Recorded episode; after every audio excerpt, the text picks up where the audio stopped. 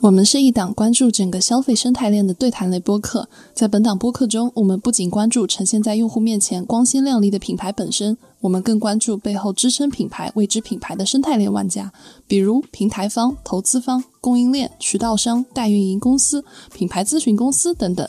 每一期呢，我们都会邀请一位消费生态链上的玩家来一起聊聊消费圈内事，也希望通过这档播客能结识更多消费圈内人。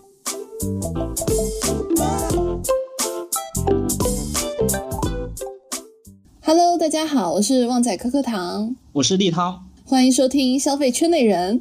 本期播客呢，我们邀请到了小马送战略营销咨询的首席话痨枪上花老师。枪上花老师服务过元气森林、于田川、乐客、喜茶、苏格等企业，在营销领域有多年的经验。让我们先请枪上花老师给我们打个招呼吧。Hello，大家好，我是枪上花，感谢可可邀请我来这个没有一个订阅用户的播客录播客啊。对对，我自己还有个破烂播客，有四十个人呢，想不到一个大 V 邀请我来，他一个订阅都没有，我是被骗来的。你录完我们这期就能超过四十粉了。对我们，你可以在那个节目最后就是给你的播客导个流。我的播客叫枪上花想开了。当时我想开播客了，也没想好名字，然后想开了一期就再也没有开过了，然后我还买了你的那个小报童节目，然后也没有认真学习，等我过了一定认真学习。好的，好的。对于每一个渴望做大做强的消费品牌来说，好的营销策略都是必不可少的。一个优秀的营销策略能让品牌从众多的竞品中脱颖而出，也能更快地抓住用户的注意力，牢牢地占据用户的心智。因此呢，如何为自己的企业量身定制一份合适的营销策略，是众多的这个消费从业者都会花很多时间去琢磨的问题。同时呢，除了这个营销相关的信息，相信也有不少的小伙伴会对营销咨询顾问的工作内容、工作状态感兴趣。所以今天我们就邀请枪上花老师给我们分享一下他在品牌营销咨询过程中间看到的、做过的、经历的各种有趣、有意思的东西。那第一个问题就我来问一下枪老师啊。就是你可不可以给大家介绍一下营销咨询他的工作日常是什么样的？你们一般都会干些什么活？其实要理解这个营销咨询的工作日常，更多是要从行业开始聊嘛。就是营销咨询这个行业是干嘛的，那可能才好理解说日常是要干嘛。营销咨询我自己总结是这样的，就是叫帮助企业更好的传递他们价值的行业。因为我们是 to B 的服务嘛，就是我们是帮企业服务的这个公司。那企业在干嘛呢？他们是咖啡也好，它是餐饮也好，它都有一个价值，它要传递给它的用户。但是过去呢，它传递的不够好。那他找到营销咨询公司说：“你能不能更好的找到我的核心价值，找到用户需要的价值，让我更好的帮我更好的传递给他们？”那这个是这个行业的核心价值，我是这么理解的。这个企业找到我们说：“哎呀，今天遇到一个营销的问题了。”那它可能是企业的问题，可能是用户。那层的东西没有，就用户的需求没有找到。那我们有大量的调研分析，那日常呢就去分析这个事儿，就是卡在哪儿了？你 A 点送到 B 点，对吧？那我们是中间那个搭桥的人，那这个问题在哪儿？我们首先要大量的调研。那每个客户他的情况也不一样，禀赋也不一样，行业也不一样。那每个行业用户的这个认知基础也都不一样，对吧？那我们得去研究这个事儿。那研究明白以后，然后结合这个客户的能力。那我们再去制定所谓的营销方案，那也就是解决方案的东西。那再去把这个东西卖给我们的客户，然后拿它去挣钱，其实就干这么个事儿。对，了解了解。那请教一下，就是因为咱们作为营销咨询顾问，呃，你们会不会挑客户呢？比如说这个怎么样去判断什么样的客户是这个合适我们来这个服务的呢？我们有一个指标，我们的指标就是给钱就干，就是有钱的客户就比较适合我们服务。但这个话不是说我们收的贵或者怎么着。我自己有一个感受，就是有钱呢，他就能回本。就今天他做十亿，然后我们给他提升了百分之一，和今天他只做一百万，提升了百分之一，那这个收益是不一样的，对吧？那我们能做的东西其实有限，你就是懂一点营销的东西，但企业经营很复杂。那所以你的体量大一些，对营销的需要迫切一些，或者说你这个行业更需要营销来改善，对吧？你这个杠杆更高一些，那你就更适合找我们。但最且大的前提就是你的经营体量以及说你的消费能力得算得过账的。就是我们其实不太建议说你没有钱凑钱来找我们客户说能把这个行业把你的公司变好，那我们其实也不太行。核心还是自己客户很强，然后有点钱，就相当于你今天是一个个人，你有一个知识付费的需求，你要买个课上上。那你最好的形式是说，你买了这个课不影响你的生活，同时呢给你增加点认知。那这样的情况下呢，就建议买。那如果你指望买一个那个。知识付费的课突然对吧？买个柯总的课突然就把播客做好了，那这个还是得看自己努力嘛。我们建议就是这个补充型的这样的形式是最好。呃，枪老师，你能介绍一下咱们在一个这个营销咨询的这样的一个完整的服务中，呃，我们会给客户去做哪些事情？嗯，每个客户他的情况也不太一样。营销咨询它是一个定制化的产品，它其实不太是一个标品。那这么理解可能会好理解一点。就一个完整的营销咨询方案呢，它可能会包含几个板块。首先是调研、调研分析。那调研分析结束以后呢，然后会有这个产出部分，产出然后输出你的口号、符号的东西。最后呢，和客户一块落地。那这是一个完整方案。那我们给客户做的部分呢，其实也是围绕这些部分来展开。那这是我们日常的工作。但是我们每个板块里边也会再有细分啊，就是比如调研，你可能要访谈客户的高层。访谈客户的一线，然后要访谈这个行业专家，也要访谈这个竞争对手。那这个部分其实就是在找问题和找解决方案的部分。那具体输出呢，就是那些常规操作了，什么口号怎么写呀，名字怎么取啊，符号怎么设计啊，包装怎么设计。那最终就变成说，你就跟着这些你的这个策略，然后一起和客户去落地。对，嗯，哎，那这里面就是我比较好奇，听起来呢。咱们做的这些事情，理论上客户他自己作为经营公司的这样的一个角色，他好像也应该要做这些事情。比如说，我要去分析竞争对手；，比如说，我要去分析客户。那么，我就比较好奇咱们这个工作的边界，比如说哪些事情是这个客户自己会做？调研的工作里面，客户他自己是不是会有一些呃更深的视角？因为他可能在这个行业里面呃工作了很多年，或者说这个我们作为外行。为什么我们能够给这些客户去创造额外的他们自己创造不了的价值呢？明白，就是你的这个问题的核心就是说，他凭什么要找你？对我可以这么理解吗？就是他自己也能干，而且他更关心他的生意。呃，我我是这么理解的，就是说，营销咨询和我刚说的那个知识付费其实也很像。对，就是他有些时候他也懂，但是呢，他需要一些外部视角或者需要一些提醒。那。回到这个营销咨询客户这个事儿来说呢，我认为有几个点啊。第一呢，就是客户老板他不可能亲力亲为的干所有事儿，他不可能每天都在调研，他相当于把一个板块外包给我们。对，那这个板块呢，他对内他有可能外包给，那他其实是包给他的市场部或者品牌部的。那市场部和品牌部的问题是什么呢？就是他们也不是不是不聪明，不是不懂这个行业，他们也是别的大公司跳过来，但问题是他们的事儿太多了。就理想化状态，他应该和营销咨询公司一样，整天研究用户，研究他的产品，研究解决方案。但真实情况是他得和对他得和财务斗，得和人事斗，人事斗，对吧？得和他的其他部门有很多组织的问题。然后他们公司呢，他也不单是一个事儿，他可能有十个事儿要同时解决，他的精力是不够的。我们的很多发现，其实客户后来一想，觉得也不深刻。但是关键是我们投入的工作量比他大，那他的甲方可能就三五个人，那个市场部他要干十件事儿，但我们就专注的给他干一件事儿，大量的人力投入，投入三个月，而且这个事儿的重要性会变强。就过去呢，它可能是一个平行并列的这样的重要性的事情，如果专门包给我们，他们公司花那么多钱，对企业就会变得很重视，然后我们也很重视，重要性一变强呢，投入的资源也会变多，那这个是一个事儿。那就是说工作量的问题，我们会投入更多的工作量，不管是时间还是深度。那另外一个问题呢，就是说企业有时候它需要一些第三方的视角。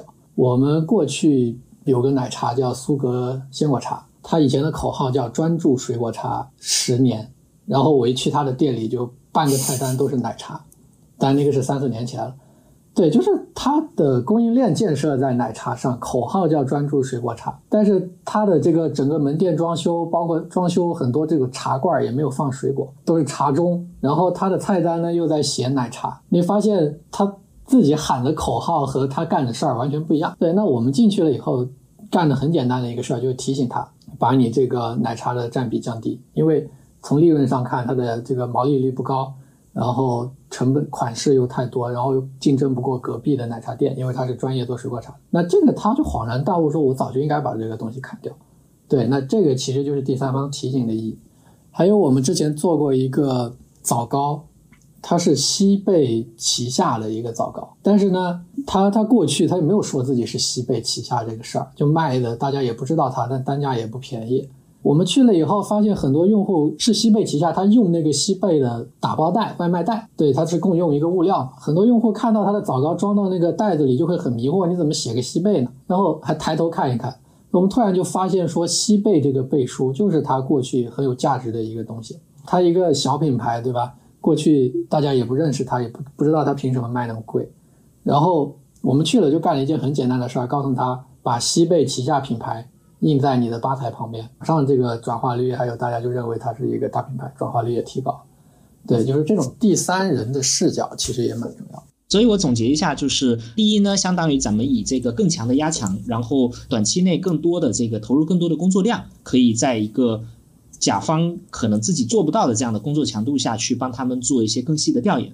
第二就是听起来咱们可能在有一些跳出这个他们思维惯性的一些这样的视角，这是一个作为第三方的一个专业机构可能能够给他们提供的价值。呃，我能这么理解。对呀啊，涛哥，你的投资人的总结能力就是强。我说一大堆，你两句话就给他说清楚了，服了。那我理解啊，就是比如说对于你们的角色来说，比如说像你刚刚提到的苏格鲜果茶嘛，那像这种类似于奶茶或者鲜果茶行业的话，它里面会不会涉及到，比如说，比如说奶茶领域的 A 来找你们，以后的它的 B 就不会来找你们，或者说这里面会不会涉及到一个竞业啊或者竞品这这块的顾虑？那这种比如说苏格鲜果茶的竞品来找你们了，你们会接吗？或者说苏格会让你们接吗？啊，是这样，就是。常规意义上是应该有这些敬业，但是餐饮很难。市面上有很多类似的这样的服务公司，都是服务各种各样的餐饮品牌。因为餐饮是分散市场，它是以地域来划分的。对你吃饭，你始终得去线下。对，所以其实一个省和另一个省的品牌，它没有那么强的竞争，餐饮也没有办法敬业。它。如果敬业的话，所有公司都饿死。只有那种垄断行业的巨头，它才有可能敬业，对吧？做了 vivo 可能不让你去做小米，那可能这种是是会有的。但是餐饮行业大家的共识就是，首先你肯定是给客户的资料保密，但是不会有太太明确所谓的这个敬业。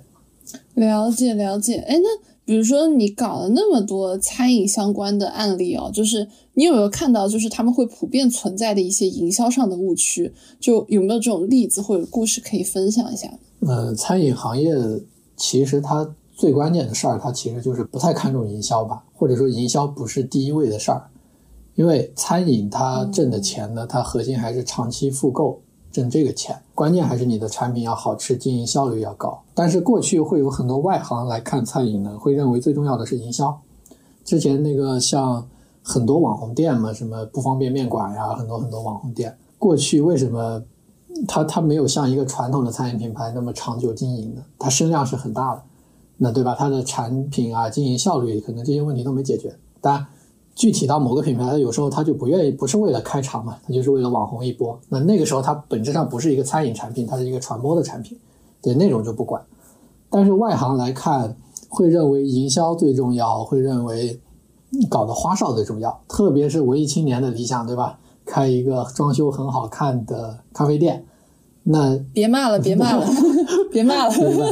对，那这个就是误解嘛，认为这个事儿是最重要的环节。很多广告人创业也是一样的，觉得哎，这个餐饮店为什么连装修都没做的这么好看，调性没有做起来？那我来做，我肯定行。但是最后他会发现这个事儿很难搞。呃，他要管具体的经营，产品又做不好吃。那同样同样的价格，你能不能做的比别人更便宜？有的人说。我的咖啡冲咖啡的手艺很好，我要去开一个咖啡店。但是咖啡的手艺产品好是招一个咖啡师就能解决的呀，就是你训练三年，那他直接招一个人不就解决了吗？但是咖啡店可不只是咖啡的手艺要好，你要管这个装修，要管门店运营，要服务，还要做美团，还要做外送，还要管你的店员的这个组织体系，对吧？那可三个人也算组织嘛？就是会过度的高估营销的重要性。但是其实餐饮最核心的是经营的效率，成本能不能降低，然后整个店的利润是不是更好呀，以及说你的产品能不能做好吃。其实之前我们有一个重庆的客户叫一只酸奶牛，那他当时增长遇到了一些问题，那他找我们的目的呢是说给他升级门店，给他做一些营销上的东西。当我们接了这个客户去重庆调研的时候，会发现说。酸奶牛的知名度其实是足够的，那它过去业绩为什么下降呢？是因为它三年来只有一个主打产品，一两个主打产品。对，那其实是它的产品创新没有跟上，大家喝够了，老是喝那几个。但是其实它的声名是在外的，很多去重庆都要必打卡酸奶牛。对，那其实它改一个门店，把门头做的更好看一点，这个符号做更好看一点，以及说做个什么话题，解决不了问题。那关键是说，它能不能做这个把产品创新，还有这个产品迭代的问题，对吧？产品质量，产品质量还不错，就是把这些问题解决。那后边给他的解决方案就是带他去股民这样的领先企业去学习，以及说把他们这些给股民啊，给其他奶茶做这些合作的供应商，做产品创新的这些专家给引荐过去。那它产品能够有迭代，老用户更愿意重复复购，那它自然增长的问题就会解决的很好。那这个其实不是营销层面的问题了。了解，所以我其实我的理解啊，就是咱们这种机构其实更多做的是锦上添花的一个工作，就是你不可能指望说你。东西很难吃，或者说你产品本身不行，然后你通过在营销上面发力，然后去把你整个销量拉起来。但我觉得这种销量就算拉起来，也可能是一个短期的昙花一现嘛。那更多的还是说看这个行业，它更多的钱是来自于复购，还是说它是来自于不断的获新客？那对对，就是说它还是锦上添花的。你东西要好，不然营销就是加速你的灭亡嘛。这个涛哥最最清楚了，他们作为投资人，对吧？你给他投钱的时候，他有很大的身量，但是他最后不挣钱，那这个不符合基础常识嘛？你做生意最终还是为了有利润嘛？那就肯定是看产品好不好才有复购，才有利润。理解，哎，强老师，你这边其实讲到一个特别有意思的点，就是呃，比如说你们其实最后给这个酸奶牛这个公司，你们其实提供的不是营销上的这样的解决方案，其实你们给他的是，比如说优化产品结构的这样的建议。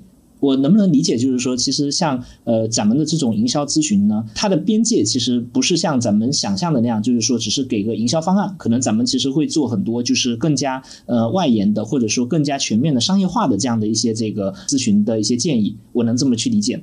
对对对，就是其实关键的问题在于营销这个词儿，大家的定义太复杂了。对，营销号也是一种营销，然后推广也是被称为营销嘛，过去就是只是四 P 里的推广嘛。产品、价格、渠道推广，大家把推广当营销。那在我们的语境里呢，其实会认为营销就是解决价值传递的问题。那所有和价值传递相关的事儿，我们都都参与。那整个公司里，我们能想的办法都想。我最近在给客户想，就是我接了一个新客户，我在想说怎么给他招人来解决。因为我发现我们的做的事儿做的再多，但是如果他这个组织里没有招到这样合适的人，也干不了。那我在想说有没有客户能引荐这样的人过去。那其实我们会在所有的环节都想办法去参与，对，但是说可能我们在传播上会更擅长一些，对，毕竟老板他也是就是做传播出身，嗯，听起来有点像玩那个模拟经营的感觉，就是你们就是有不同的 case，然后你每个 case 里面就是你的那个角色叫今天我来当老板，然后 那也那也没有，当老板最重要的问题是他得花自己的钱自己试错，我们还是出建议。钱毕竟不是自己的，成本不是自己。今天我来当老板的军师。对对对对，更多是出建议。其实，嗯，那我们在每个环节都会去参与。就刚说的产品，对吧？呃，门店，那核心是判断问题，那问题在哪儿，解决方案就在哪儿，它不是一个标品。哎，我请教一下，那既然咱们聊到这儿，就是那我们要怎么去评估一个这个营销咨询的效果呢？嗯嗯，呃，营销咨询的效果啊，就是从。坦诚来说呀，它肯定是和客户和我们共同来做出效果的。它核心这个，如果企业有增长有效，那一定是客户的执行好或者客户的能力强。我们只是告诉他，那最终的这个效果是客户决定的。但是我们也会有些指标，比如说经营数据转化率是不是提高了？我们之前做了一个红糖客户，那他们是电商，很容易看到这种经营数据的改善，给他做了新包装，然后新的这个卖点的提炼以后，他点击率、转化率啊都提高百分之三十还是多少忘了？那这个是很明显的一些效果。对，那比如还有一些品牌层面、视觉层面升级以后，那你看点评的数据，对吧？大家会有一些口碑的这些提升，那这些是很简单的指标。但是长期来看呢，就是营销咨询的效果，它的回报的周期特别的特别的长。其实你干一个事儿，它不是马上能看到回报。那我们其实接到客户也不太承诺说，我一定能给你给你业绩增长，给你做很好的这个结果出来。那更多的是我们给他提供了一个从常识推断，嗯，他就是对的事儿。那老板他也很聪明，他知道他的行业的痛点，他知道他企业的问题。那从常识来推断这个事儿，他就是对的，提供给他，然后他最后去做执行。那最终有没有效果，这个还是看企业。其实，嗯，理解理解，嗯。了解，哎，我这边就是还想就是再问一个问题啊，就之前因为我看到过有一句话嘛，叫“一线有神灵”，就是很多时候我们自己在做纸面研究的时候，我们得出的结论可能跟我们实地到一线去走访得出的结论是完完全全相反的。然后我觉得就是你们就是枪老师作为一直在一线的去走访调研的这样一个角色，就是有没有分享一下？就是比如说，有些是你只有到了一线，你才发现跟你原本的推断完全不一样的这些故事，或者说有这样一些现象。对对，这个这个其实蛮多的，因为营销咨询，我自己感觉主要的发现都是来自于去现场，你研究那个纸面的东西，以及说你找客户给你的资料，你看半天，他还是他已经知道的东西，其实不会有太多增量。那我们在现场，过去的客户几乎都是这样这样得到了解决方案。那我去年做了一个客户叫鲁花，他们要做一个高端的花生油品类。那它过去这个高端是源源自什么呢？它那个油里面有一个东西叫油酸，那常规的含量大概在四十五十，然后他们那个高端品大概能到百分之七十五。那他就推出这个高端品以后叫高油酸花生油，那他过去就一直在这么卖。但是这个问题是什么呢？问题是用户不知道高油酸就更高端。也不知道油酸对身体好，他说那个油酸它可以什么利于心脑血管，对吧？对身体健康，但他就不知道嘛。那你看用户认知又有问题，那你的这个命名呢，虽然产品成本很高很有价值，但是用户不认，那所以这个高端线它一直都呃推的这个成本很高嘛。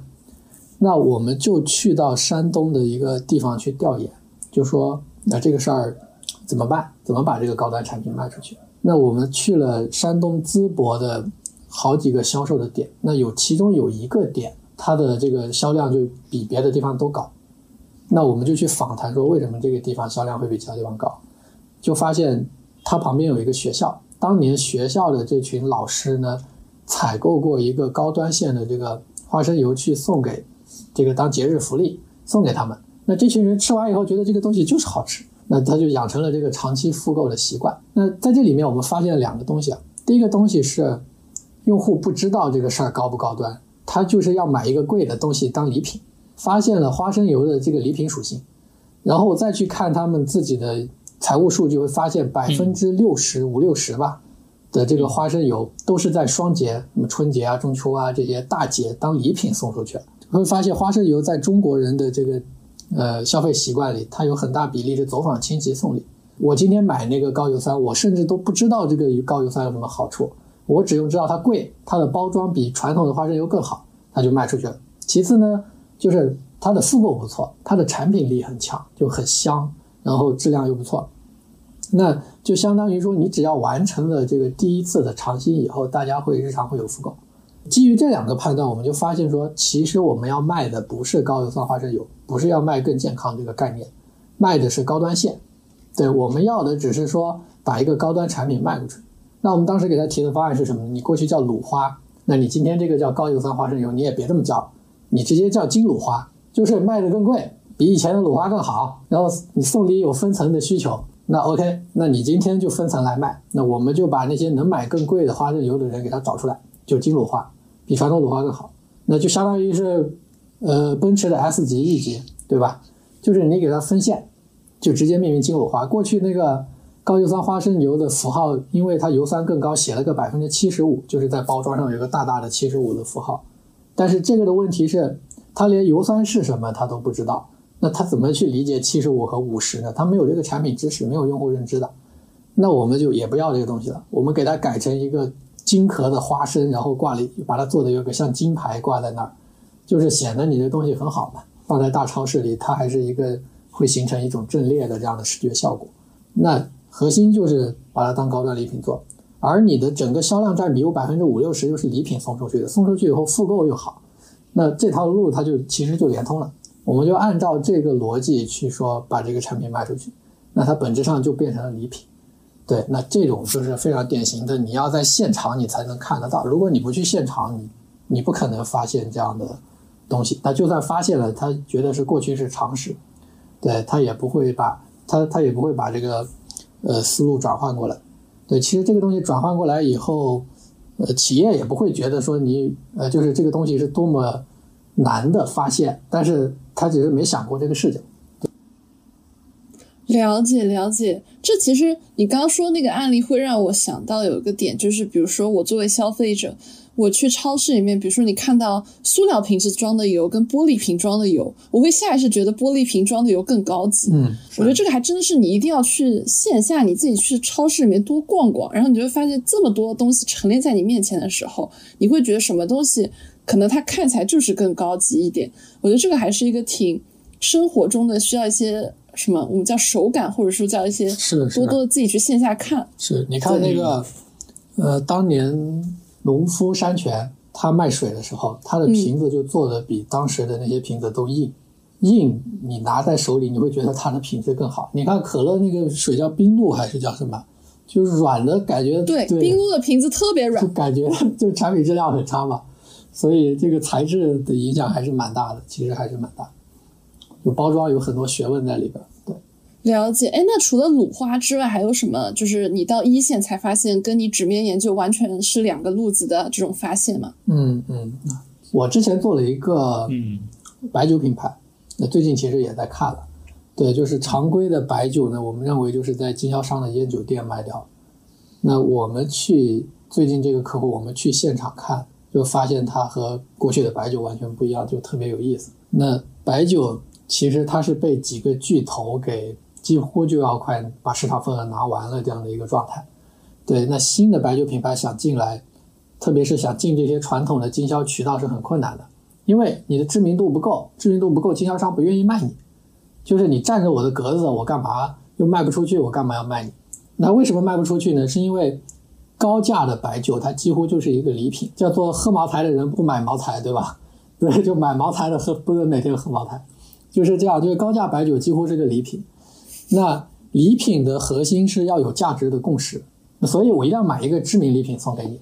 如果它不是一个有价值共识的东西，我送给你没有面子，你也不知道我对你的这个情谊或者求你办事儿的这个成本是多少。对，所以不知名的新品牌是很难进入这个高端白酒的这样的选项里的。那这个就是现状，非常的困难。白酒品牌你要想知名呢，核心就是什么？你要大量的打广告，那这个就更难，因为。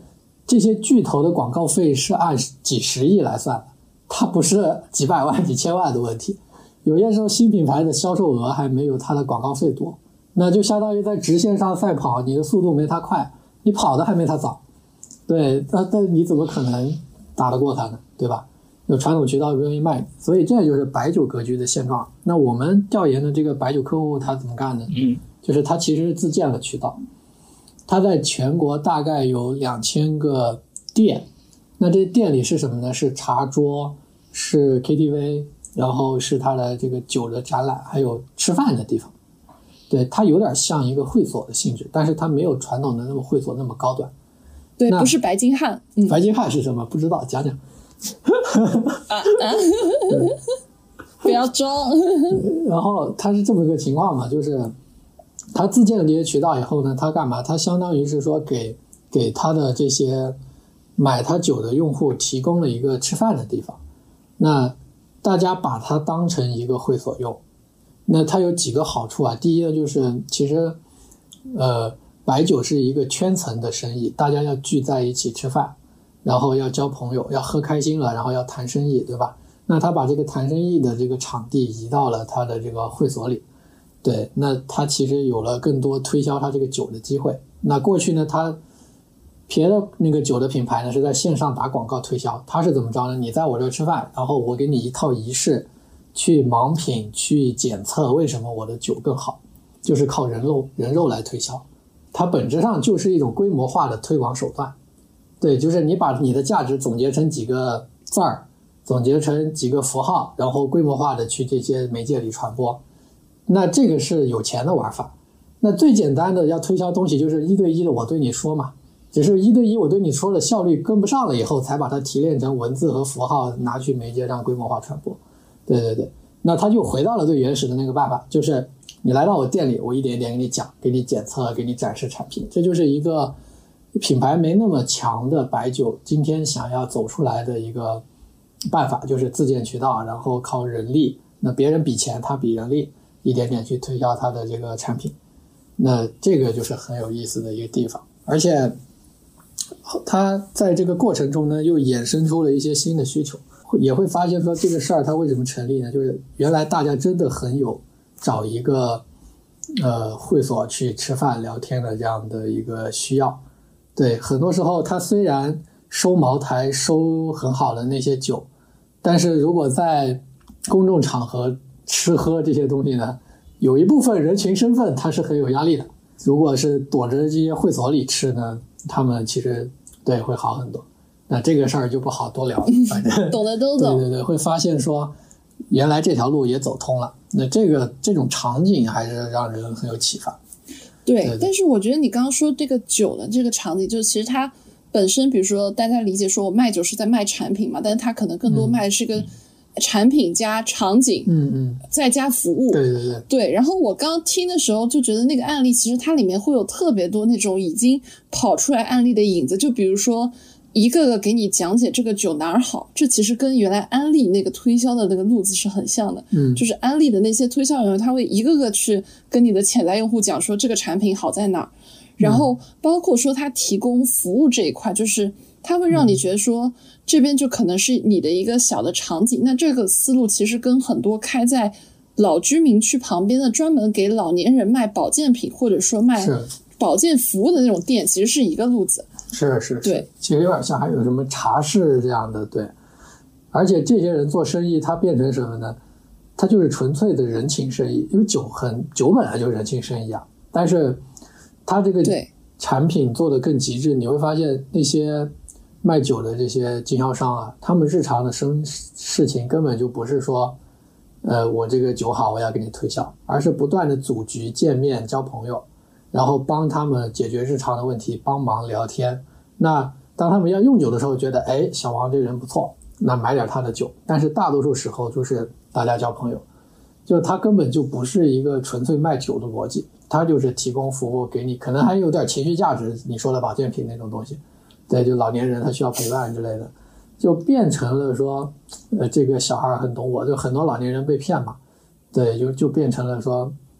我今天我不把我的遗产给我的子女，我也要给这个天天陪我的这个推销保健品的小伙，就是他确实是有很多情绪价值在里面。但我们这个客户不是啊，我们这客户正儿八经的做生意，和你们那些保健品不一样。什么叫我们这些保健品搞得像我们开始卖保健品了一样？不要污名化我们的客户。哎，那我其实这边还想提一下，就是我们之前就陈老师给我们讲过一个案例，我觉得还蛮有意思，叫。小城大店，大城小店，这个呢，就是起源于，就是他问了我们一个问题，他说，如果你要开奶茶店，在一个小县城里开，然后你是要开小店还是开大店？当时我的反应是我要开大店，然后立涛老师的反应是他要开小店，然后最后结论是我对了。但是这个其实背后的原因呢，我觉得还是可以请蔡老师再好好讲一讲，因为他的确是一个反常识的一个 答案嘛。啊，是这个事儿，是我们聊说，今天你加盟一个奶茶店，对吧？在一个县城，你的店铺要做大的、小的，那其实这样的就是我们的常识有时候会认为说，一个小县城消费能力有限，然后客户也有限，那我们应该做一个小店呢，然后就是降低你的经营成本，对，那是这样一个情况。但是我们有两三个客户的经验告诉我们，其实它应该叫小城大店，大城小店。对它为什么呢？就比如你今天在北京，在上海，你看过各种花哨的地方，然后有各种各样的娱乐的条件，那你不想在一个奶茶店里待太久，买完就走，对吧？你就算要办公，你今天可以去星巴克。但是小城不是这样，小城你会发现它能够娱乐的地方很少。我们有个客户叫苏格，他在东莞，我个人称他为东莞星巴克，就是他有的店就非常非常大，然后很多呃东莞的这些年轻人，他们吃完晚饭或者中午或者周末的时候会去苏格点一杯鲜果茶，然后就坐一下午。他就是把手机的充电器都带过去，然后插在那儿打游戏打一下午，然后要你的网络足够快，要你的空调足够凉。特别像广州，它有这种饮茶的文化，以及说它要避暑。对它外户外太热了，有时候夏天，所以这种独特的嗯小城的业态就会让你很有启发嘛。我们有一个啤酒客户在贵州也是一样，他们在贵州开的酒吧就是大店，然后在一线城市开的就是小店，就是要提供这种娱乐的场所给他们。一线和二线他们的就是我们平常在大城市待久了，其实他们的这个娱乐的这个量完全不一样，娱乐的设施也没有那么多。一个好看的奶茶店，大家还是很愿意去，所以小城你没有场所没有做的反而不太行。但这个不是一个通用指标啊，这还是得看当地的消费力。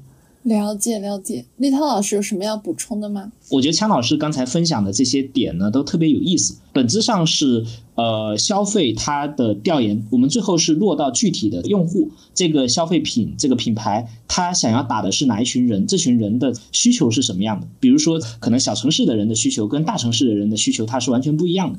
比如说，品牌它原本假设你这个用户的需求是我买你是为了消费你。但实际上，可能这个更贴切的需求是我买你为了送礼。再比如说，品牌会预设说，哎，我这个东西用料更好，大家就应该认。但实际上呢，可能用户他没有分别产品好坏、产品品质好坏的这样的一个能力。所以呢，有时候我们可能需要把这个东西做得更简单直接。比如说，就像强老师提到的这个鲁花前面加一个金鲁花。对，而不是说鲁花高油酸，就是当你提到高油酸的时候，其实你已经对用户提出了一层要求，因为他需要能够理解说什么是高油酸，以及说高油酸比低油酸好。但是说实话，就是对于大部分不了解这个事情的人来说，呃，其实大家对这个是没有概念。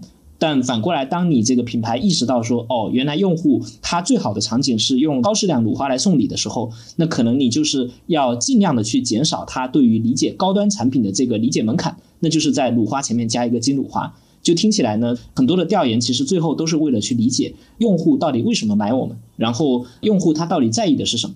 就我觉得这个是特别特别有意思的。哇，你说的好有道理。对对对对对。所以还有什么有意思的案例吗？强老师啊？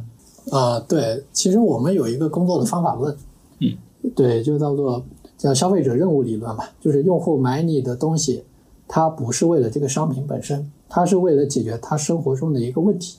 那在我们过去呢，其实也会遇到一些客户吧。就去年有个客户叫仲景香菇酱，前年了。那他找我们呢，也是想说把他这个香菇酱产品做得更好，利润做更高。就比如说是能不能涨价，对吧？那我们后边去调研呢，就发现会发现说这个东西可能不能涨价。那原因是酱类的这些产品，我们发现其实都是工厂旁边的销售的情况最好。对，那你会发现买这些香菇酱的这些用户啊，他都是，呃，蓝领工人。那他为什么买酱呢？因为这个香菇酱吃着很像肉，它的口感很香，它可以下一顿饭。他有时候赶时间，有时候为了省钱，他就白饭就酱，他就吃了。对，那你会发现这个香菇酱在他的生活里扮演的是一个替代菜的这样的角色。那这个时候，如果你还涨价，那他直接做饭了呀，他直接点外卖了呀。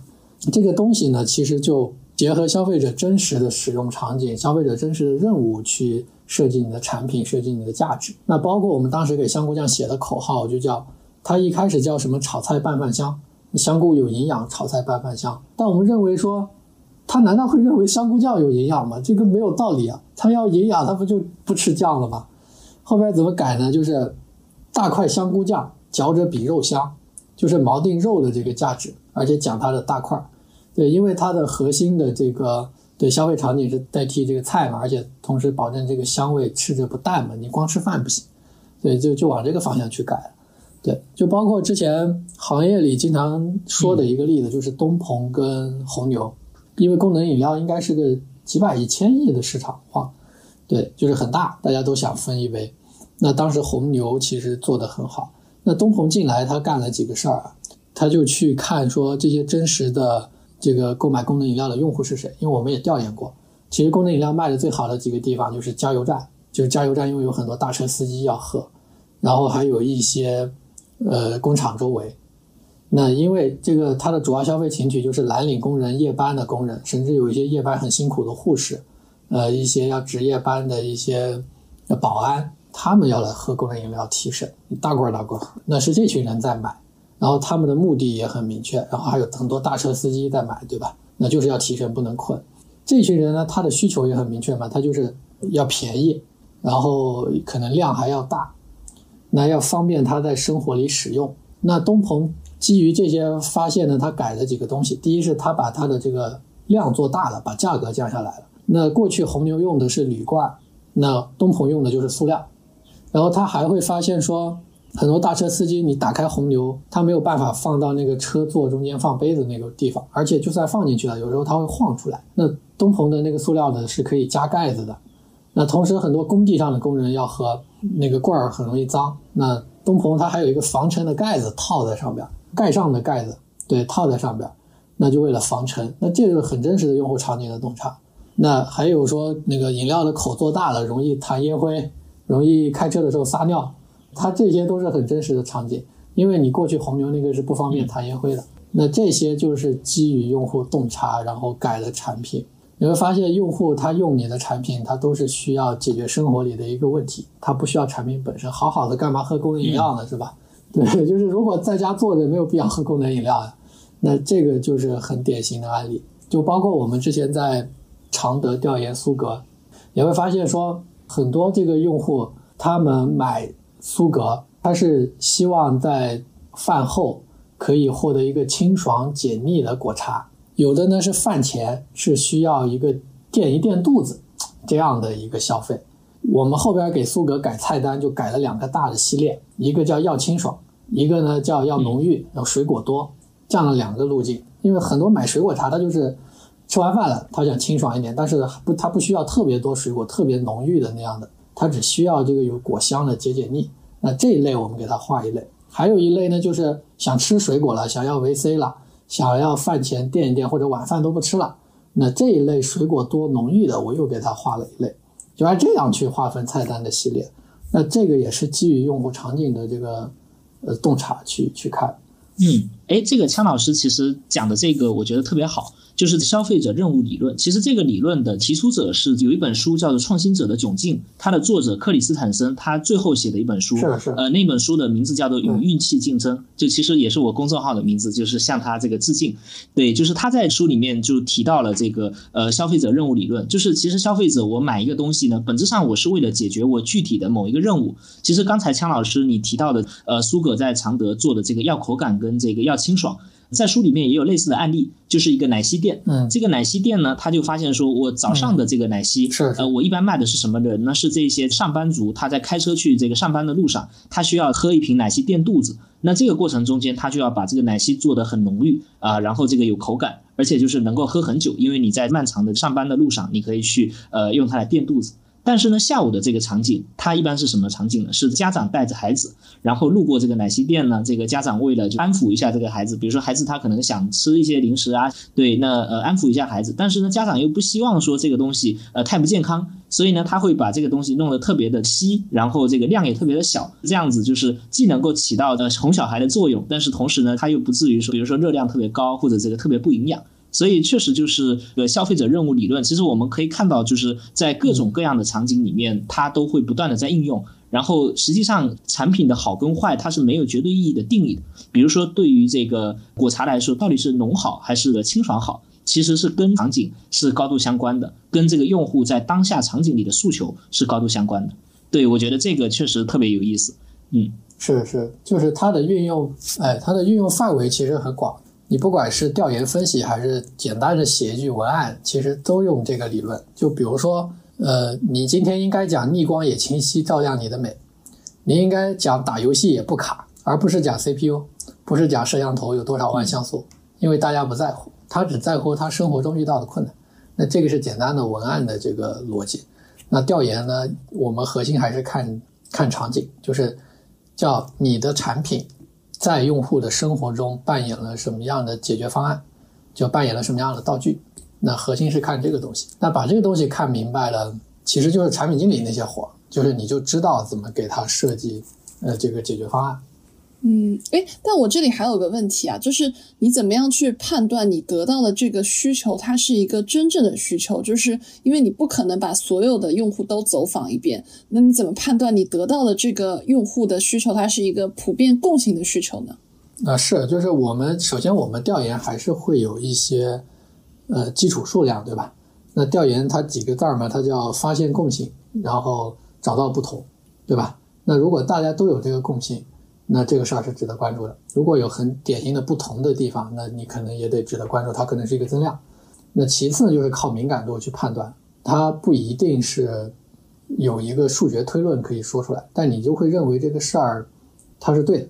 那有一句话叫广告行业有一句话叫那些大多数打动能打动你的事情，也能打动别人。就我们看相同的东西都会感动，对吧？看很多故事也都会感动，就是很多时候从常识和敏感上去看。它一定是有意义。就是你今天给一个，你会香菇酱，它就是拿来下餐的，但是它也会有别的场景，那你就别的这个开发逻辑，对，只是说你认为你想服务这群用户，那从常识推论上，有些东西是不需要巨量的数据的，你会有一些判断。那些厉害的创始人，对吧？虽然我们会认为说数据比较严谨，但是那些厉害的创始人，他们都是凭直觉做决策，就是。创新，然后再把你的创新的想象把它实现，这个才能获得利润。如果这个事儿都是很容易推论来的，它没有创新的风险，那它就不应该获得创新的利润。了解了解，哎，这个其实我还蛮有感触的，因为就是无论是我们搞这档节目，还是我另外一档节目叫《末日狂话》，然后我们当时其实你在做节目之前，你会对你就是想要影响那部分 TA 就是。目标客群其实对他们会有个预设的判断，但是你真正去做的时候，也发现他们不一定会对你你认为他们感兴趣的那个主题感兴趣。所以我觉得任何事情就是推断它只是一部分，那更多的就是我们把事情做出来以后，看一下整个市场的反馈。我觉得这也非常重要。是是。然后就是刚刚千老师提到，很多创始人之前就他做了很多事情，他在这个市场里面他有了这么足够多的手感，然后他当下得出来的那个直觉。那个我觉得是更重要的一点东西，嗯，是是，他有一个说法叫直觉就是经验大数据嘛，嗯，对对 对，你可能不知道，但是你有一些经验，它只是没有没有显示出来，但是它它可能也是大数据呢，说不定。是的，是的，直觉其实大量的这个先验经验，它的一个高度的浓缩。回到大家在上学的时代，大家就发现说，呃，最强的学霸呢，他可能看到一道很难的题目，他能够很短的时间里面先验性的判断出哪一个解法是最有效的。但是呢，可能差一点的同学呢，他就要试很多种解法，就一个一个试过去，发现说，哦，原来最后这条方向是有效果的。那这个其实就是，原来我就是那个差一点的同学。我有，我有感觉他在骂我，你知道吗？我在说我那个差一点的同学。对对对对对，这种就是看上去是直觉的东西，它可能其实背后是大量的经验、大量的解题的经验的积累，然后最后形成一种先验的这个条件的反射。懂了懂了，差一点的同学给你点个赞，给你点了。好的，大家加油。对对，我看我这边还有个问题，就是想问一下强老师，就是在营销咨询中，你觉得最关键、最决定一个咨询方案好坏的要素是什么呢？心诚则灵。就是最最关键决定营销咨询方案的要素，其实是能不能结合这个企业的禀赋。就这个咨询方案，它是一个非常定制化的东西。如果这个东西它不能结合企业的禀赋，那它本质上就是不能让它在竞争中获得优势。那这个是最大的问题。其实一个问题它有很多种解法，但我们应该用我们擅长的，用我们的长板去解决问题。对，就是咱们的这个节目里有一个说法叫寻找营销，就这个消费生态链上的这些。所有的人一起来玩嘛？对，那我觉得生态链的这个概念其实就是演化里的这个概念。那演化里就会说到动物嘛，就动物都是这样，你会发现它就是用它的长板在解决问题，对吧？跑得快的那狮子，那它跑得快，但是它可能耐力不行，因为资源是有限的，它不能无限，对吧？无限它就它就要么就为了跑得快，要么就为了耐力好，对吧？然后这个搏斗能力强的呢，可能去吃肉了；不行的呢，就去吃草，对吧？长颈鹿呢吃高处的，那地理也有地理的活法。那白天厉害的有白天的活法，然后晚上厉害有晚上的活法。他们都有一项长板，那或者叫做他们把他们的这个生存资源集中在了长一项长板，然后通这个长板去捕食。对，就大家都用长板捕食，你才能省力。那这个是很简单的道理嘛，对吧？那我们也应该帮助客户用他最强的、最结合禀赋的东西去获得竞争的资源，就是龟兔赛跑。那我们经常说，那乌龟和兔赛跑，它本来就没有道理。那龟兔游泳，它不就有，它不就能火了？你应该去帮助你的客户用他的长板在竞争中获得优势。如果是今天他是瑞幸，对吧？他营销很厉害，那你的方案可能是结合他的这个营销啊资源的能力。数据的能力，对。那如果今天你的客户他很朴实，也搞不了花哨的，你见他面穿个穿个这个运动装，对，你要让他搞很多调性做成关下，那不可能。他的能力，他的创始人假设是个设计师，东西很美，大家都愿意认，对，那这是他的能力。那假设他创始人就是产品型的人，就只能闷头把产品做好。你给他提的意见是做很花哨的营销投入，他根本执行不了，他没见过那些好东西，他对这个事儿也不关心。他企业能力、企业基因，他过去选一个人，他一定是他觉得好，他觉得好的前提就是对他的偏好的判断，他的偏好来自于他的长板和对他的天花板，整个企业基因就被这样塑造了。那你你你给他的方案，他整个企业基因他都执行不了，因为他企业里这些人都是他这么招来的，所以他核心还是说你能不能结合企业禀赋去工作。我们过去有个客户苏格鲜果茶还是一样的，就是他们创始人就是属于那种产品做得很好。还是算会玩一点儿，那我们给他定的那个调就是属于，首先把产品这个事儿踏踏实实做好，其次呢，你也不要焦虑说什么喜茶什么的玩的特别花哨，那你就不是那条路上的人，你就把产品做好了，大家都会都会来认，最后喜茶把他们就是投资了他们，就是这么一个逻辑，喜茶也很认他们的产品，那你就不应该焦虑这个事儿。对，其实换句话说，呃，我特别认同这个点，就是。帮助这个企业在自己的长板上去这个能够杠杆出它更大的效率。呃，反过来说，如果比如说对于一个咱们刚说的高调性的设计能力很强的这样的一个品牌，你让他去打性价比，其实你反而是让他在自己的短板上跟别人去竞争，或者你把它推入一个拼性价比的一个市场，那这个就完全不对了。换句话说，性价比背后其实是运营效率。比如说这个门店管理的效率、供应链的效率等等这些东西，是。但可能这个团队它的长板呢，本身就是呃创意，本身就是这传播，呃打出这种高调性、这种这个高的质感。那其实可能跟它完全背道而驰。那如果我们没有结合它的这个特别长的这长板去给它出方案的话，可能呃反而是在拖累它，甚至它可能呃在这个方向上执行的越用力，反而是这个效果是越差的。是啊，是啊，就是科科就应该做播客的厂牌，不应该去做工地搬砖的项目。他又没有体力，对，对他他他的肌肉也不是很发达。那你让他去搬砖挣钱，这一辈子都挣不到。但是今天他就是有很强的这个过去的做内容的经验，那他的内容经验就应该拿去放到播客厂牌。突然你又发现播客又是一个上升的这样的媒介，对吧？那结合势能，结合他的能力。那他就应该干这个事儿，那这些就基本的推论路径。那你今天再倒过去去干他不擅长的事儿，你就不会获得优势。你怎么可能送的？你你搬砖永远搬不过那些搬了十年的体力很好，那没有道理。嗯，是的，是的。哎，那个，那既然聊到这里，我也想请教一下强老师啊，对于这个企业的成功或者失败而言，它在多大程度上可以归咎于营销？呃，比如说会不会？类似于说，他的这个公司营销很好，但是其他方面有短板，然后没做起来。但是这个公司可能他会这个把责任甩锅给营销，或者说这个品牌呢，呃，我们把它给做起来以后，这时候可能比如说大家要界定这个是营销的功劳，还是产品的功劳，还是这个供应链的功劳？那这个情况下会不会有一些扯皮？所以想请教一下，就是多大程度上企业的成功跟失败能够归因于营销这方面？嗯，啊，明白。呃，我认为说。企业的成功和失败和营销的关系不是那么大，那除非这个事儿是创始人自己就很擅长营销，那他是营销咨询公司。如果是正常企业，我认为说企业的成功它是非常复杂的一个事儿，因为它是一个系统。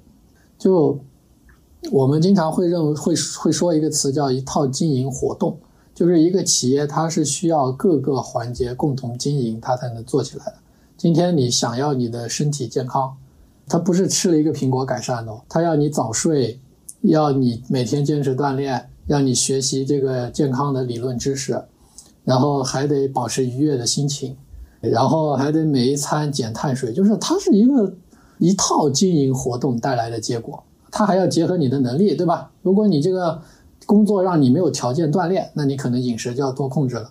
那这些都是刚刚提到的那个结合企业禀赋来来设定的经营活动。那营销可能只是在这些环节当中的某一个点，你不可能通过吃一个橙子改善你的身体健康状况。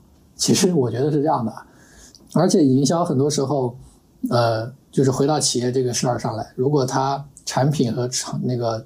场景不成立的话呢，其实就会加速它的死亡。就如果本店它的东西不好吃，你其实是没有复购的嘛。那我们经常会提到一个事儿，叫一个店开业了，它应不应该做活动？今天你一个新店开业，你应不应该做活动？如果新店这天要做大量的促销活动，那这个时候你的运营能力是不好的，服务是不好的，对吧？你在这个时候大量的流量涌涌入，但你没有留存，大家来了就不愿意再来了，你来吃到难吃的东西。然后体验很差的服务，那反而不应该做活动，对吧？你应该慢慢的熬过这个所谓的试运营的阶段，把这些东西跑通了，那它才是一个长久之计。你短期开业活动看着很好看，就包括我们很多这个客户在测店的模型的时候，他不找那种黄金位置，那黄金位置来了，那傻子都能做好，对吧？你闭眼闭眼吃流量嘛，但他就找那种普通店，因为你今天要做一万家店，你不可能各个店都是好位置。那普通店模型都成立了，那好的这个才成立。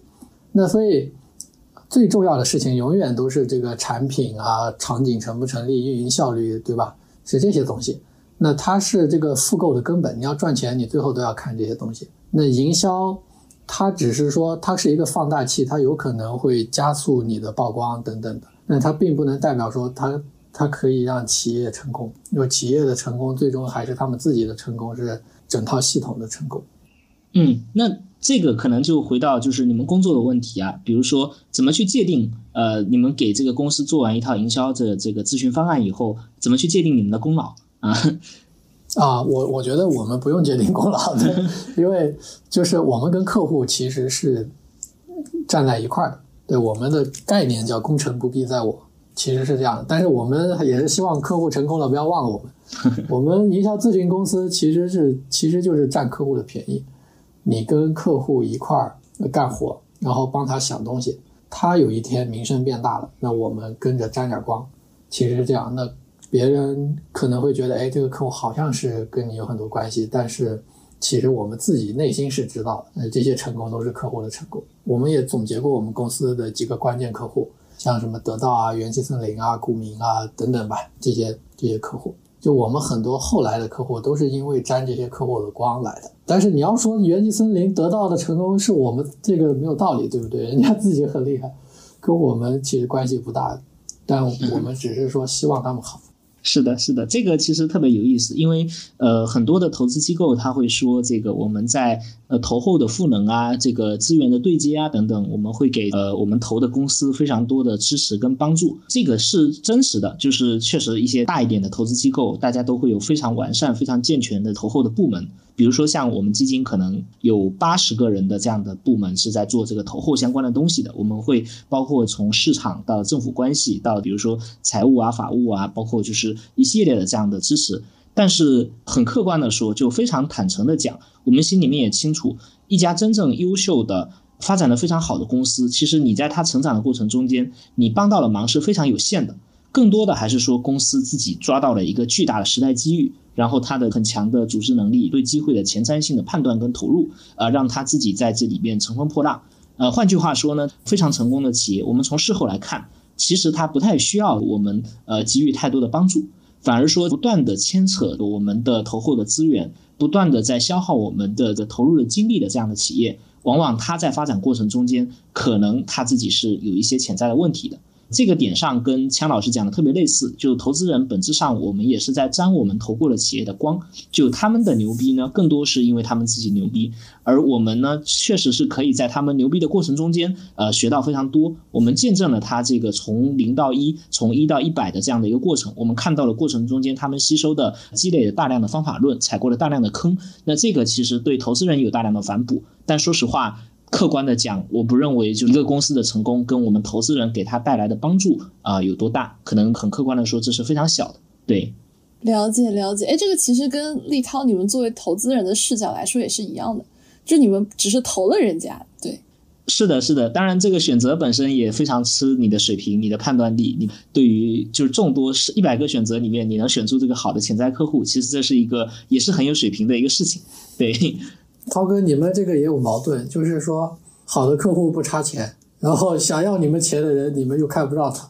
呃，而且这个事情可能会在未来就是越来越就是越来越激化，因为在之前的那个时代，就是呃大家投科技、投创新，大量的这样的公司，它在这个没有验证自己是足够好的那匹黑马之前，它是需要钱的，而且它是需要烧非常多的钱的，因为如果它不烧钱的话，它的竞争对手会烧钱，把它给这个直接干死。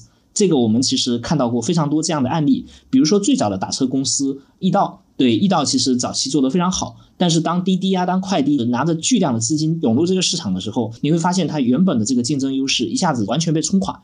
那在这种 case 里面呢，它是需要钱的。另外就是有一些前期研发非常重的这样的行业，它确实需要早期的投资人的资金的支持。但是另外一些行业，比如说你是一个比较成熟的消费品公司，比如说你是蜜雪冰城，比如说你是股民，或者你是这个这样的公司，你的现金流非常好，本质上呢，其实你没有特别强的融资需求，公司愿意拿我们的钱，是这个公司在给我们面子。或者说是公司在带我们一起玩，或者说这个其实是公司在给我们送钱，供需关系是不一样的。所以我听下来就是选择大于努力，就是你选好了对的客户，或者说你选好了你对的投资项目，你就成功了一半，对吧？对的，对的，嗯嗯，你这个其实让我就听到过，我有一个也是做投资的小伙伴跟我讲的一句话，就是他的理解就是，其实投资人也是一个大销售，只是他要卖的这个产品是钱。我们继续回到我们的正题啊，就是比如说，对于品牌方而言，就是他怎么样去评估，就是他当下需要找，比如说找小马宋老师这样的机构，然后去找营销咨询服务，就怎么样去评估这件事情呢？就是有闲钱，我觉得，我认为营销咨询是一个奢侈品消费，就特别是大一点的营销咨询啊，就是当我们是属于中间的这个水准。但是还有很贵的，有千万的、几百万的，对，就是它是个奢侈品消费。还是回到我们刚才跟涛哥聊这个，它不可能靠一个外部公司让它获得成功，它还有很多经营的环节、执行的环节。它这个事儿吧，它更多就是帮他提供一种视角，帮他解决一个问题，就是一部分问题。那如果你的公司是有钱，然后这个事儿这个钱花了。它不会影响你的经营，那其实是可以叫锦上添花的。就像我们刚说的，就是如果你今天买一个知识付费的课，你觉得能帮助你提升一些认知，能帮你更快的做一些事儿，那你可以买的。但如果你指望买这个课改变命运，那最好就不要买。你今天如果遇到一个营销的问题，你认为花点钱找一个这样的机构来给你一些建议，对比你自己想快一点。那是 OK 的，但如果你今天认为说公司开不下去了，把所有的钱凑出来找一个营销咨询公司，那这个就很困难了。就是如果找一个医生或者找一个去看病，等你这个病的最严重的时候，那其实谁都救不了。其实是这么一个一个角色。我们认为他是个，他可能更像体检。你要是有这钱，你体检一下，那那也还行。了解了解。哎，那如果你没有办法保证效果？那客户找你们想要的是什么吗？心灵马杀鸡吗？那那也不是，对对，也不能说没办法保障效果，而是我们最早聊那个话题说，越大的客户，那我们都做百分之一，对吧？越大的客户，那他的基数越大呢，他得到的越多。其次呢，我们指的不保障效果是说，最终这个事儿它需要你企业去执行，而且它的周期很长。那你过程中可能因为政策风险。你的行业都没了，对吧？是谁我没有说。然后这个有可能因为经营的问题，有可能这个创始人和他老婆突然开始打架了，分财产了，然后团队又出问题了，等等等等，就是执行和过程中有各种各样的风险，我们不能保证说这个事儿做了，就是营销咨询这个合作做了，你就能成功。那因为企业是你自己经营，风险你自己承担，然后有无数的其他环节要参与，组织问题要解决，那这个我们保证不了。但是我们自己的出品肯定是有要求的，它一定是从过去的这个经验里验证过，它是有效的。一定是从这个数学推论上它是有效的。就比如你今天餐饮店，你的获客逻辑就是获这个路边流量，对吧？那你的这个门头做得更亮了，然后招牌做得更醒目了，然后客单优化了更这个产品结构优化的更好了，它从这个推论上它一定是更合理的、更好的。那我们的交付是其实是有这些标准的，就包括任何一个企业，我们说要按照禀赋去竞争，那这些从推论上它就是对的。从这个其他企业的领先经验，以及说从这个呃行业我们看到的这些变迁，就是我们会研究整个变迁历史嘛，把这些东西都找出来。就别人这么做都对，你这么做肯定也对，只是说你能不能做成不一定。它指的不保障效果是这个，不是说我们给他一个心诚则灵算命那不行。就是我们经常很嫉妒这些算命的。因为算命的他只说一句心诚则灵，然后 对他是真正的不保障效果。我们最起码还得写几百页的 PPT 去把你这个事儿的科学性论证出来。对他还是不太一样。理解理解，所以这个所谓的不保障效果，它更像是一种控制预期。对，但是呢，咱们其实还是在过程中间在努力的提升这个方案可行的确定性。对呀，你看，按照这个说法来看，就是我们最终希望客户做成。我们沾他的光，我们怎么会生产一个没有效果的东西呢？那你不就沾不到他的光吗？对他可能还说你傻逼。对，啊，对，是是。哎，那个，那既然聊到这儿，我也比较好奇啊，因为就是市场上这个不同的风格、不同的流派，呃，不同的这种咨询从业者其实特别多。比如说这个咱们小马送是一家，比如说像这个华宇华。比如说这个还有其他的很多这样的这种流派，比如说这个当年的这个这个做文案的大师，这个呃叶茂中老师，对，但当然他已经去世了，就很多这样的这种呃各种专家。那对于一个这个品牌来说，怎么去筛选这个适合自己的营销咨询呢？这个其实核心还是看他们公司做出来的最佳实践，他们过去有哪些案例，你认可这个案例的解决思路，认可这个案例的成果。那你认为这种东西你也需要？那这个其实是最好的。最终呢，还是创始人决定的会比较多。他创始人他会有一些偏好，很多现在的找我们那些创始人过去看的那些书，然后对品牌营销的认知，都是那些公司，就是竞争对手公司写的书。那他这个行业的认知就是就是他们这些。呃，竞品的塑造起来的，那当然就更偏好说找这些竞品，但是最后找了会觉得没有效果，那又回到我们这儿。其实我现在的经经验和建议就是说，就是看最佳实践，那不要听大家怎么讲名声有多大，你看他过去做的案例，你满不满意？他们的交付的成果能不能解决你的问题？这个比较重要，而且也不要纠缠说哪个营销方法是正统，哪个理论是正统，因为你会发现你认为的这些理论。那都是他们过去不断的营销你，让你记住。了解了解，就是其实也是不要迷信某一个机构或者某一套方法论，然后是的是了解。哎，那我们就在最后一趴，其实也更想聊聊，就是枪老师，你是当时是怎么进入到营销咨询的这个领域的？就比如说你在来小马送之前，你是做什么的？然后你是哪个节点让你想要来这儿？呃，我最开始在广告公司待过，然后又去了甲方，然后来到了小马送。那广告公司是一个地方的广告公司，体量是挺大的，比小马送的人多，但是名声没有小马送大。对，但是我们过去那些公司呢，它主要的问题是，它是一个卖媒介的公司，它不算传统意义的广告公司。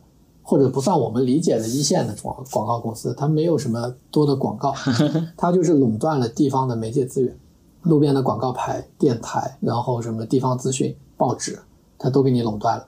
对这些东西是可以垄断的，因为线下资源是有限的嘛。他把这些都买过来，那本质上你想投线下广告，你就得找他。那他把这些资源、地方资源垄断，同时呢，他又把过去什么车企啊、地产啊这些客户都掌握在手里。那我们当时所有的广告的方案，最终都导向一个事儿：你只要有病，就是投我们的广告就能给你治好，那就是这么个逻辑。那其实，在这种公司里呢，最核心的价值是资源，它不管是客户资源还是媒介资源，个人在里面的价值是不大的，要你没你关系不大。就是他可以随时找一个别的策划来随便写个什么，然后投广告。对他其实其实是这么个逻辑。所以我觉得在这种公司里可能没有什么机会，然后就辞职了，去了一个甲方负责营销。那去到甲方以后，其实是个零售的甲方。那零售甲方也面临同样的问题，就是说你的核心能力是对营销的东西，然后他们的核心资产可能也是。这个零售那些东西，然后注重的也是经营的效率，然后包括我们当时的公司，其实核心的一些点是在选品的能力上，那也不是我这个部门的核心价值。加上我当时其实我觉得能力也不够，他不像一个去一个大甲方，然后去一个大的消费品的甲方，然后给公司带来特别大的增长。那我综合这几个判断呢，认为说不应该待在一个公司的边缘部门，这么理解吧？对，因为你在边缘部门，你没有核心价值，那你的核心能力应该在一个跟核心部门匹配的公司。那我想了以后，这个行业的核心公司都在一二线，那就要找一家北上广的公司来。那刚好看到老板在招人，就来了这里。我来的时候，除了我以外都是合伙人，就我一个打工的，然后另外三个合伙人，就就就这么一个情况。但我们现在有三十多个人了，那公司一些客户也都是对这样一路过来。所以就是在这一路的过程中间，这个呃，我也比较好奇，就是枪老师，你你觉得对于一个营销从业人员而言，你是如何不断提升自己的，以及说你如何建议大家就是不断去提升自己？嗯嗯，明白。就是我现在可能只是提升了一点儿啊，就是 有一点的经验，对，也谈不上说有特别丰富的这些感触。但我自己认为说，营销咨询的这个行业啊，会有一个明显的误区。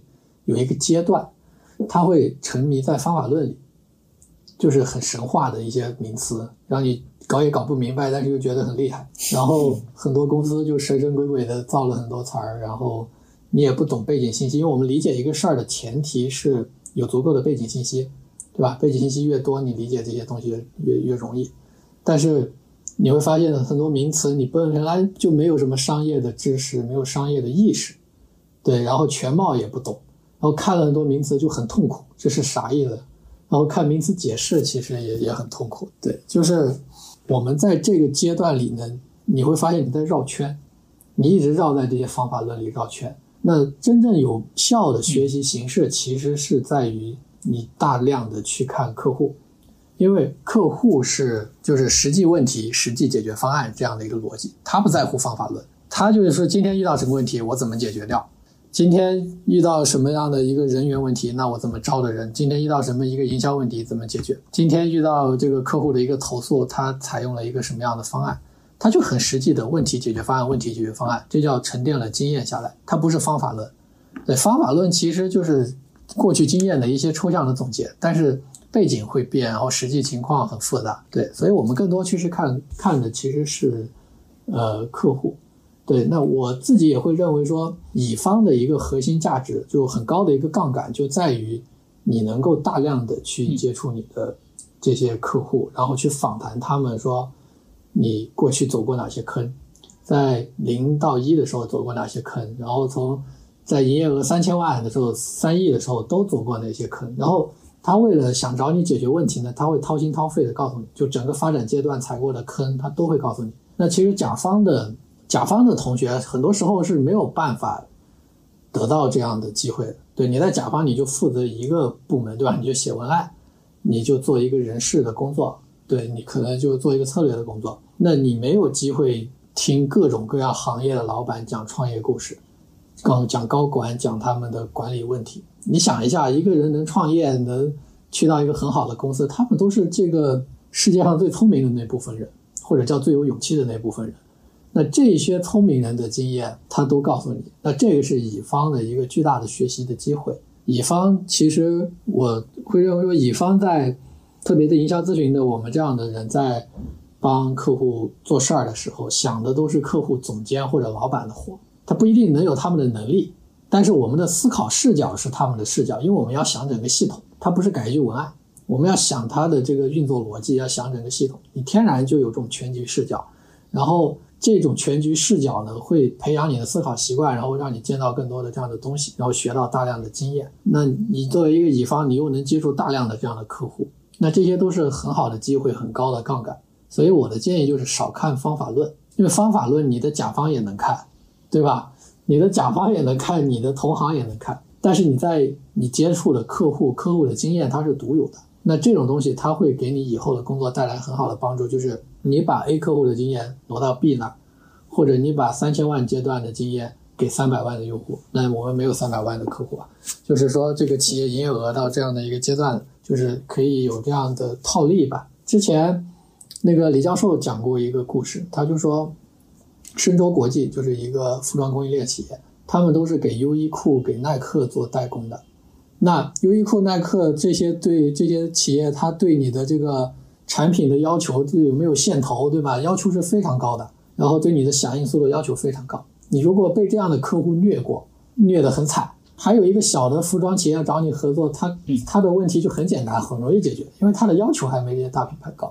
那这个就是训练中成长获得的收益。乙方其实也是一样，遇到一些特别难搞的客户，一方面呢，你是。学习他的经验，一方面你在服务中获得成长的经验，那你解决过他的难题，再解决那些小的问题就就很简单了。然后之前赵媛媛也说过一个话，就是说我如果有一个创意我没有卖出去，客户让我重新改，我不争论，我就改，因为做个创意对我来说太简单了，我马上就给他想十个。只有你这个东西生产的很困难，你才会说这客户傻叉，他不听我的，他为什么不要这么好的东西？是因为你不能快速再给他一个，因为你。解决的很困难嘛，但如果你同时能够再生产出十个，很简单，然后我再给你，他他其实就不痛苦。所以跟着客户学，然后让能力不断的被撑大，然后对，就是演化逻辑。那个狮子追你，它跑快了，那你也跑快点，就大家练肌肉。对，你要跑不快就被吃了。那你这个羚羊跑得很快了，狮子饿了，那狮子也得跑快点。对，大家在这样过程中不断训练。当你跑得足够快，一般的这些小的东西它就追不着你了。那大家就是在这样的环境中不断的演化和生存。那那些跑得快的就能够活下来。其实不管狮子还是羚羊，都是这么个逻辑。嗯，这个我特别认同。这个我特别特别认同。就是呃，因为大家知道，我其实除除了消费以外，我主要的这个主业是投这个企业服务相关的公司的。对，在我的公众号里面有一篇文章叫做这个客户定义公司。其实所有的这个 to B 的服务型的公司，不管你是这个供应链的服务，你是营销咨询的服务，还是你是卖软件的服务，本质上是一模一样的。你服务了好的、要求严格的、挑剔的客户，同时呢，这个客户呢，他本身代表了这个行业的最佳实践，那他会不断的虐你，他在不断的给你提出更高要求的同时，其实他也在帮你塑造你整个呃服务型组织的这个呃你的流程、你的能力、你的各种这个服务的标准、你的输出的质量。对，所以呢，看上去我们在服务他，其实反过来呢，我们服务什么样的客户，他也反过来在定义你是一家什么样的这个服务型的公司。所以，包括深州国际，包括这个咱们这种咨询公司，包括这个呃，历史上有非常多的这样的公司，比如说华为，呃，华为在它这个整个呃公司发展历史上最大的一个转折是来源于当时华为做了英国电信的单子，这个是英国的这个电信公司是这个要求是非常非常高的，就给华为从头上从头到脚就是虐了一整遍，就是相当于给这个组织脱胎换骨了一遍。那有了这样的这个服务的能力以后，呃，他们后面在服务很多这个大型的企业的时候，他们的整个输出的质量标准啊，都是这个上了一个台阶的。所以，确实这个是对于一个呃从业人员或者对于一个这个服务型的公司而言，都是一个这个巨大的提升的机会。那那个钱老师，就是你见了那么多的企业家，复盘他们的决策，就是有哪些就是印象深刻的那种他们的经验教训啊？你想跟我们分享一下？嗯，我其实当然也没有说见太多企业家啊，对，这个只是说见了一些客户，客户教了一些经验给我们。那我最近的一次是在广州和我一个客户吃饭，那就聊到说，呃，他们过去开店有一个小失误吧。他说他过去没有在一个地方大量的开店，他因他过度的分散了一些店。那这个事儿给他们的发展带来了一些，也不叫弯路，就是说有一些小的影响。那就是说，如果他在一个，特别是这种餐饮的企业，如果他在一个地方密集开店的话，它的管理成本是很低的，而且他会遇到很多问题，他他可以马上解决。就比如今天你的店开到各种城市，那你的产品质量过不过关，它是店是需要督导去检查的嘛？那如果离得很远，这个督导没法过去，那品控是不是就有问题？以及说。你要让你的服务更好，让你的运营的效率更高，那你可能需要大量的培训店长，然后培训店员。离得太远了，你就开会都凑不到一块儿去。以及说你的单店要优化，或者创始人要不断的去到这个店里去，呃，去看这些问题。那密集开店它是有好处的，包括你的建仓啊，你的一些配送体系啊，对。就是早期的训练量会比较大，在一个地方训练好了再再出征，是这么一个逻辑。那过去他们没有这样干，他认为说后面就会有很多课要补，就是很多时候他们加盟放开了很多，但是组织能力其实是没有跟上的，组织能力跟不上增长能力，他他他会认为有这样的问题。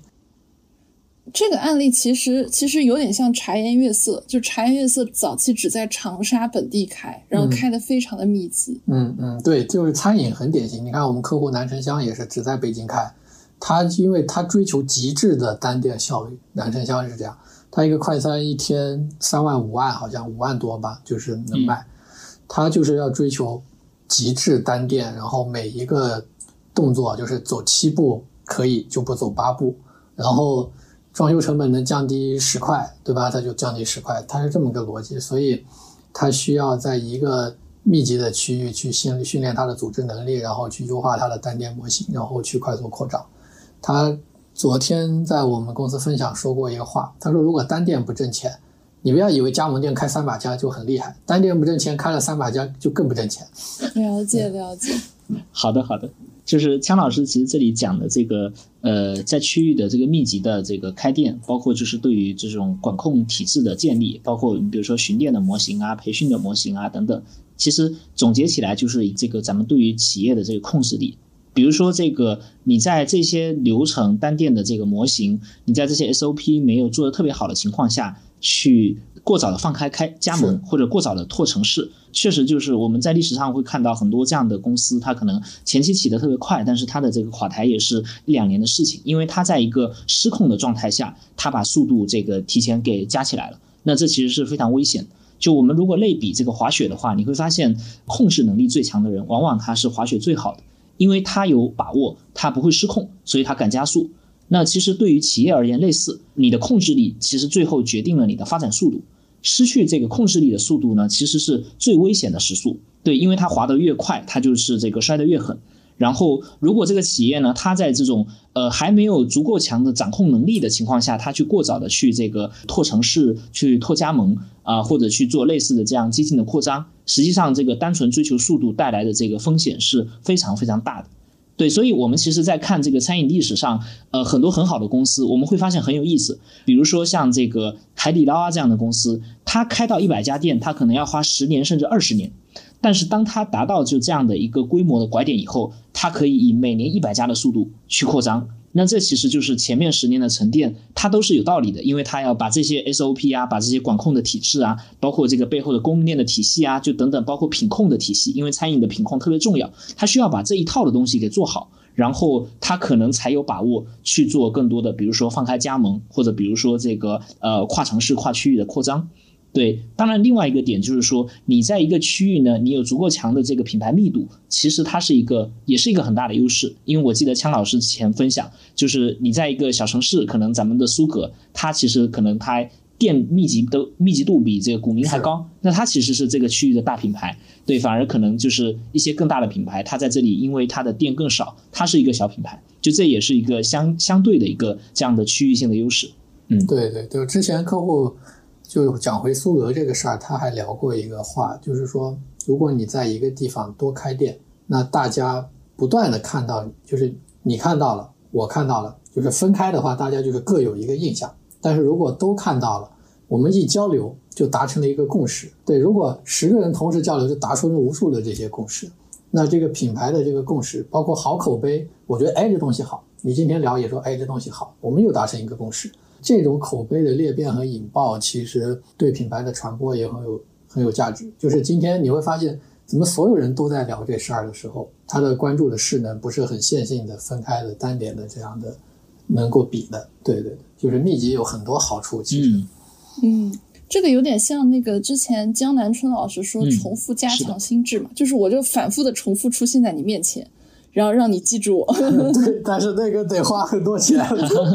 是的，是的，是的，其实我们在今天正式聊之前，昨天也跟枪老师简单过了一下我们今天的聊的主题，然后我就会发现，每次我跟这种从业人聊完之后，我就会更加去关注生活中的一些现象。就是昨天晚上我跟立涛我们俩吃完饭的时候，我们就在那边兜一兜，然后我们就突然看到，就是他跟我说：“你看那个喜姐炸串那个标，嗯，是不是就比别人的亮？”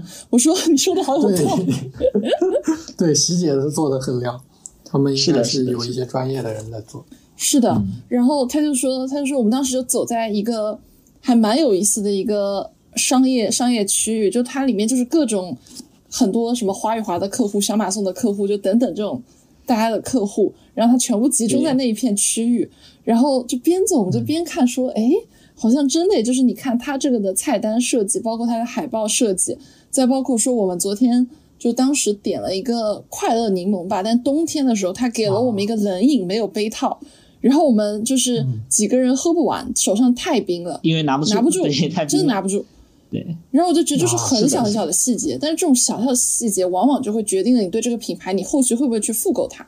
对对对，就是餐饮还是比这种运营和服务，很多时候你都不知道你的顾客为什么不买了，就是因为你当时没有理他一句话，没理他，他再也不来。嗯，这个其实就让我想起来还有个例子，就是我有个做餐饮的朋友，他就跟我分享，他说：“你知道，就是比如说在一家店里最重要的餐厅里的一个岗位是什么吗？你们俩可以猜一猜。前台接待、呃，厨师啊 都挺重要的。对我瞎猜啊，就是如果连锁餐饮的话，我猜，比如说它的这个督导啊，这种巡店的这样的岗位会很重要。对，嗯，不是，其实其实千老师那个答案会更接近一点，啊就是像那种连锁型餐饮，其实往往是给你点单的那个人是最重要的。啊，理解，嗯，服务意识，对，服务意识就是决定了，就是你要不要再来这儿复购。如果前面点单的或者说那个引导你的人，他给你的第一印象就不好的话，你可能之后就对这家店有一个不太好的印象在那嘛。毕竟现在选择那么多，我也不一定一直要来你这儿。哎，其实科科你讲的这个点特别好，就我忍不住还想引申一句，就是这个点确实特别关键，因为它是这个用户触达这个品牌的一个窗口，就是触达你这个餐饮店，它是最重要的窗口。就你好好不好吃这些都是另说，但是你这个呃服务员的态度，它其实决定非常多。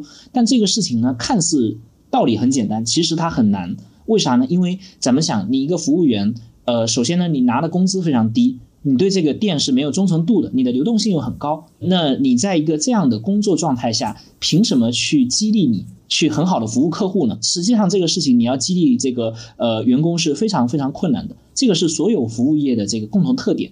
那有没有好的办法来解决它呢？实际上有，海底捞这个当然它的成功有非常多的这样的案例，但实际上它就是呃做出了这样的一个机制，比如说这个优质的服务员很难招，这个这些人很难去激励，那他都是从这个他们在这个四川啊那边的这个农村，就是人带人的过来，他们可能一批人就一起过来，而且就是说你会发现，呃，他们的这个员工到这个店里以后，有这个很明确的这个师傅带徒弟啊这样的晋升机制，然后做得好的话，你甚至有机会做店长。那对于一个这样的这个服务业从业人员而言，实际上他是看到了一个呃能够去争取、能够去晋升的一个通道。然后同时呢，就是在他们的这个老家，实际上这也是一个非常有面子的一个事情。你在海底捞，你比如说做到店长，这个是一个对于农村的这个家庭而言，他们的父母都是觉得非常骄傲的一件事情。那这就不一样了，他的这个员工跟这个品牌本身，它是有一个精神绑定的，他也会更有更强的意愿、更强的动力去提供真正发自内心的这样的热情的服务。所以海底捞早年其实热起来的时候，大家很多人都在讲说，他们的员工确实这个服务的态度特别好。这个不是个例，就不是说这个一两个员工特别好，它是整个集团都这样。那其实背后是有一套这个非常对人性洞察非常深的一套机制，去激励大家，去驱动大家，去这个让大家把更好的这个服务的状态给拿出来。但反过来说，我们会发现很多的餐饮店，包括就是类似的服务业的店，呃，他其实做不到，就而且他的员工可能干一两个月不开心就走，因为对他们来说，就是我离开了以后，随时还能找到下一份工作，你就很难驱动他们。那同时，消费者呢也很难感受到，就是到店里面很好的服务体验或者这种宾至如归的感觉，那他可能这个复购的可能性也会很大的降低。是你这个说了，我想起我之前去调研一个客户的一个故事，就是其实我认为这种我们过去在互联网行业在。所谓的一线城市啊，就太关注呃效率和规则了。但是你不要低估这种人情社会的这种情感的这些管理。就是我们有一个客户在武汉，对我去了，他那个店是什么呢？他那个店，他老板在店里，然后招了两个员工，平常给他送货。那那老板就社会大哥嘛，他就给那两个人每个人三千块钱。不多，就是刚刚保证生活。嗯，但是他给他们传达的信息就很厉害。首先，他给他们租了房子，租房首先是不愁的，租房住在里边。然后那俩小孩呢，还给他们养了一条金毛，然后给他们玩，很有面子，对不对？然后大哥他也不不搞什么呢，不搞那种你今天多送一点，工资到四千五这种东西，他不搞。他就说你们今天刚刚毕业的小孩，对吧？他也没什么太多文化那种毕业啊那种小孩。他说：“跟着我，首先我不会让你们饿着。那其次呢？我认为你们打工肯定是赚不到钱的，没有前途。那我现在还开了二店、三店，你们就好好跟我干，我给你们去管。那这个店只要回本了，每年百分之二十的利润给你。就是就你不是来给我打工的，你就是我就是冲着要给你当老板、合伙人培养你去的。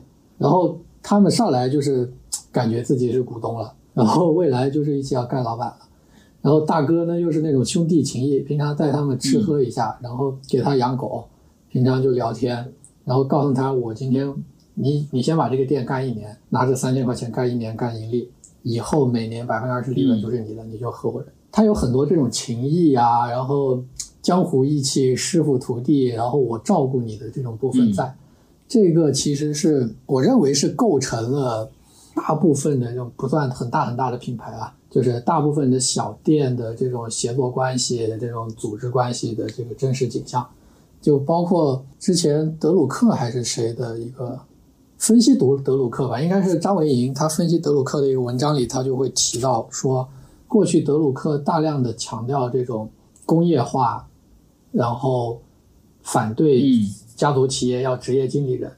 但是在后边的研究当中，会会认为发现说，很多时候有的家族企业，包括你看潮汕那种组织，更好的降低了协作成本，就是靠情感维系这样的模式，它更好的降低了协作成本。很多家族企业它也很成功，对。然后那种潮汕他们那种组织，对吧？他们在这个组织内宗族内的借贷啊，这种商商业商业资源的交换，其实是不是社会协作体系？它是可能靠那个。最有名望的那个人保底兜底，然后让你快速的获得这些资金周转等等这样，就人情的这个逻辑，其实降低了很多成本。嗯，说回你说海底捞也好，我说这个客户也好，其实很多时候他们这种管理真的是一个叫是叫艺术，就是人情练达即文章嘛，世事洞明皆学问，人情练达即文章。你不要，我觉得我们还是不要过度的被这些互联网方法所谓的制度一二三，就是搞得觉得他们很厉害、很神话。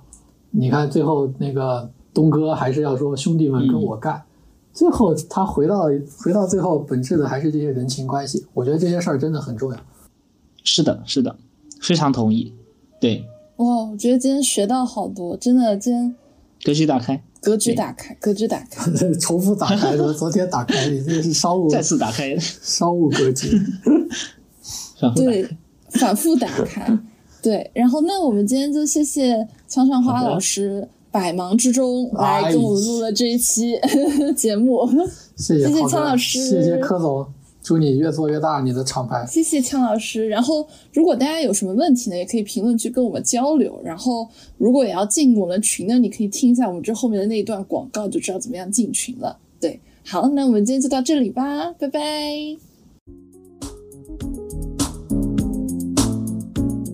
感谢收听到这里，本节目由内容最好玩的播客厂牌宇宙电波出品，希望成为您居家、旅行、通勤、睡觉时的好心情、好伴侣。点击订阅按钮，不错过我们任何一期的更新哦。如果你想要加入我们消费圈内人专属 VIP 社群，欢迎添加微信“旺仔科科堂”，也就是“旺仔科科堂”的拼音缩写，备注您的昵称和职业，更快通过哦。让我们下期再见，拜拜。